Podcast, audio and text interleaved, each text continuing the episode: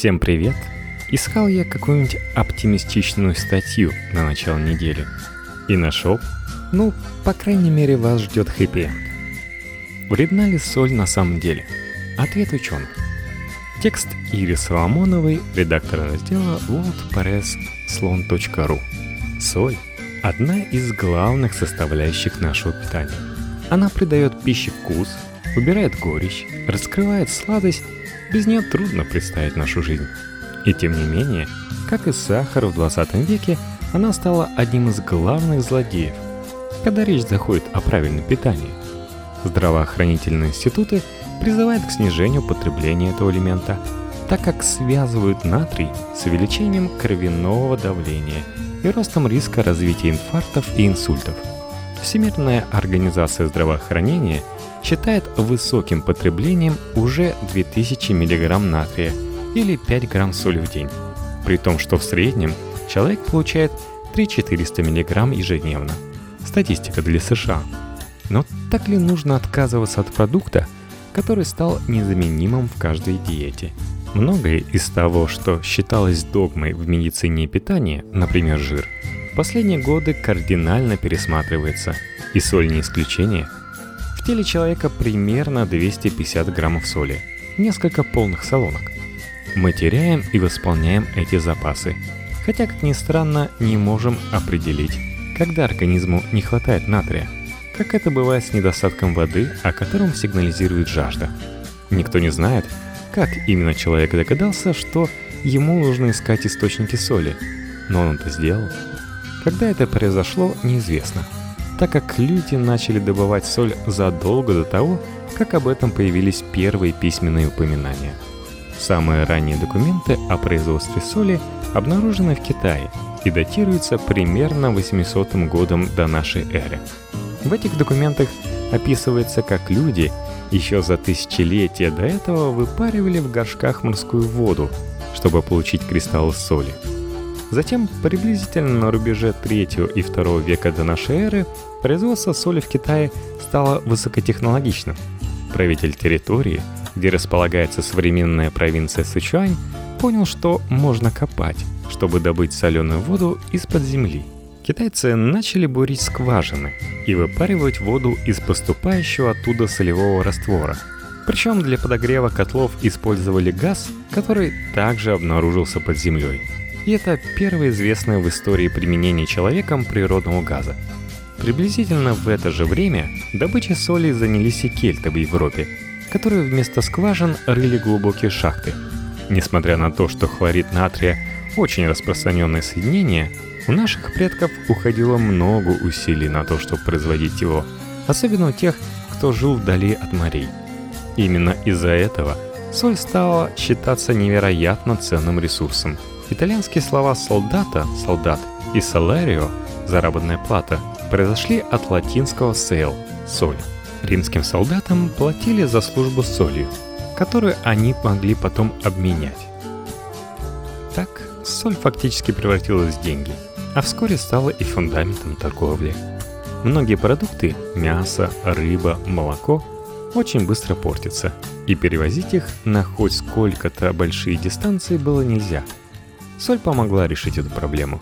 Люди стали торговать соленой рыбой, вяленым мясом, консервированными овощами, сыром.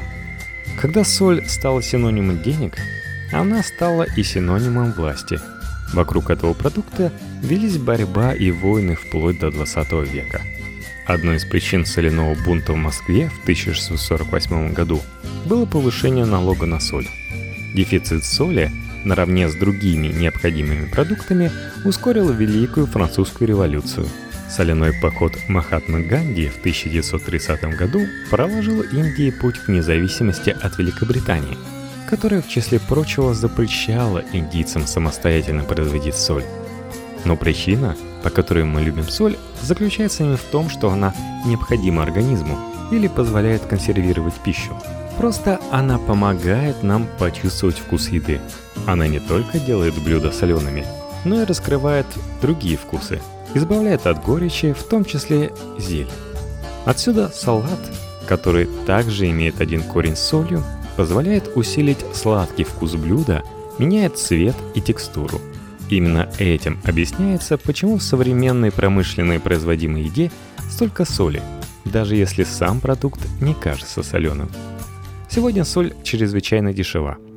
Ее добавляют во все блюда, и соляных революций больше не происходит.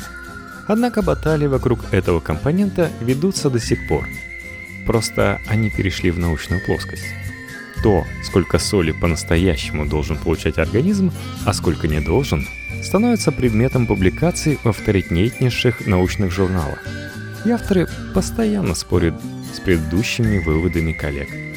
Управление по санитарному надзору за качеством пищевых продуктов и медикаментов в США, FDA, в этом году планирует обновить рекомендации для производителей продуктов питания по содержанию соли и в новом руководстве будут настаивать на том, что количество добавленного натрия в пищевых продуктах следует сокращать. Согласно позиции институтов разных стран, ВОЗ, FDA, Центр по контролю и профилактике заболеваний CDC США, злоупотребление хлоридом натрия приводит к повышению кровяного давления. Это существенно увеличивает риск развития болезней сердца и инсульта.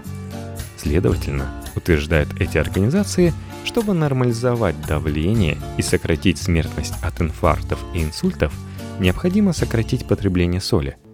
Однако в последние десятилетия возник целый массив новых исследований, который приводит к выводу, что все не так однозначно.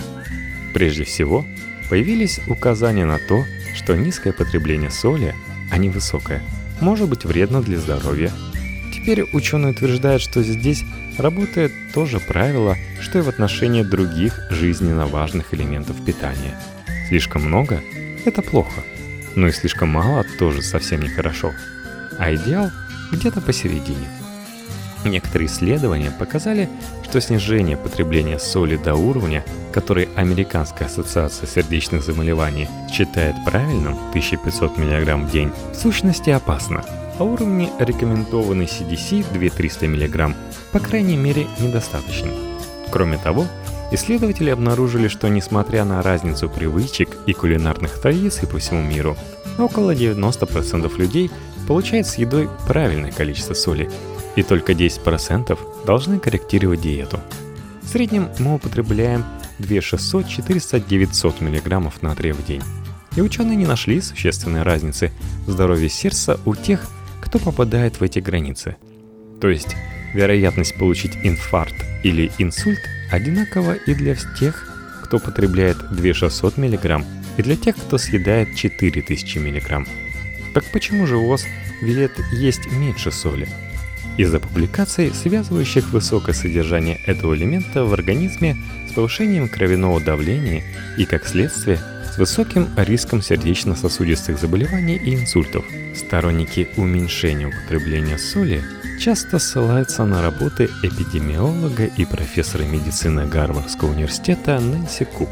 В одной из них в 2007 году Кук пишет как 10-15 лет отслеживал состояние здоровья более 3000 взрослых пациентов с гипертензией и пришла к заключению, что пониженное потребление соли на 25% уменьшает риск инфаркта.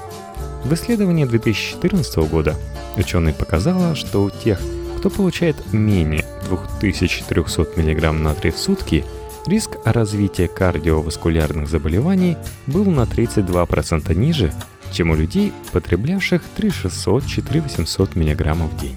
В свою очередь, негативных эффектов от пониженного потребления хлорида натрия у своих пациентов Кук не обнаружила. Это, возможно, самое большое и серьезное исследование о связи соли с давлением, в области которой требует, но не может похвастаться рандомизированными контролируемыми испытаниями с наблюдением за участниками в течение многих лет – Однако даже его результаты следует воспринимать с важной оговоркой. Участники эксперимента Кук уже имели гипертензию, то есть уже находились в группе повышенного риска с точки зрения болезни сердца. Кроме того, на кровяное давление влияет целый ряд факторов. Наследственность, физическая активность, масса тела, употребление алкоголя, стресс, возраст и диета в целом. Можно ли выводы полученные для одной группы населения, применять к тем, чье артериальное давление в норме? Можно ли утверждать, что противники соли учли влияние на здоровье прочих переменных. Эндрю Менте, эпидемиолог из университета Макмастера, Канада, спорит с Кук.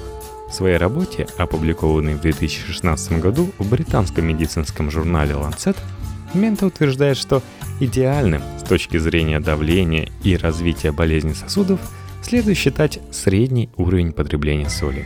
В его исследовании приняли участие 133 тысячи человек из 49 стран. Менте и его коллеги пришли к выводу, что сокращение потребления соли нужно только людям с гипертензией, так как именно для них Слишком много натрия будет означать риск развития болезней. Для остальных же стремление потреблять меньше соли не приводит к уменьшению риска кардиоваскулярных заболеваний и инсульта. А вот чересчур низкосолевая диета, менее 2 и 3 грамм в день, наоборот. По словам эпидемиолога, сокращение доли соли в рационе может незначительно снизить риски для здоровья. Однако при недостатке этого элемента в организме – запускаются гормональные процессы, негативный эффект от которых конечном счете может перевесить потенциальную пользу. Публикация Менте была встречена критикой врачей, состоящих в Американской ассоциации сердечных заболеваний, которая настаивает на сокращении потребления соли. Президент ассоциации Марк Ригер заявил, что связь между повышением потребления натрия и высоким кровяным давлением доказана – а его предшественник на этом посту Элliot Антман призвал общество придерживаться рекомендации Анна до полтора грамма натрия в сутки. Другие критики указали на то, что Менте изменял уровень соли всего один раз в сутки, что могло привести к неточным данным. Автор работы возражал, что с такой большой выборкой, как у него, это не могло повлиять на результат – Однако исследование Менте далеко не первое из тех, что заставляет сомневаться во вреде соли. Авторы метаанализа восьми исследований, проведенного в 2014 году, заключили, что как у людей с нормальным давлением, так и у пациентов с гипертензией свидетельство положительного влияния частичного отказа от соли на риск инфаркта инсульта можно назвать слабым. Уменьшение потребления соли помогает понизить систолическое, но не диастолическое давление, только у участников с гипертензией, говорится в публикации.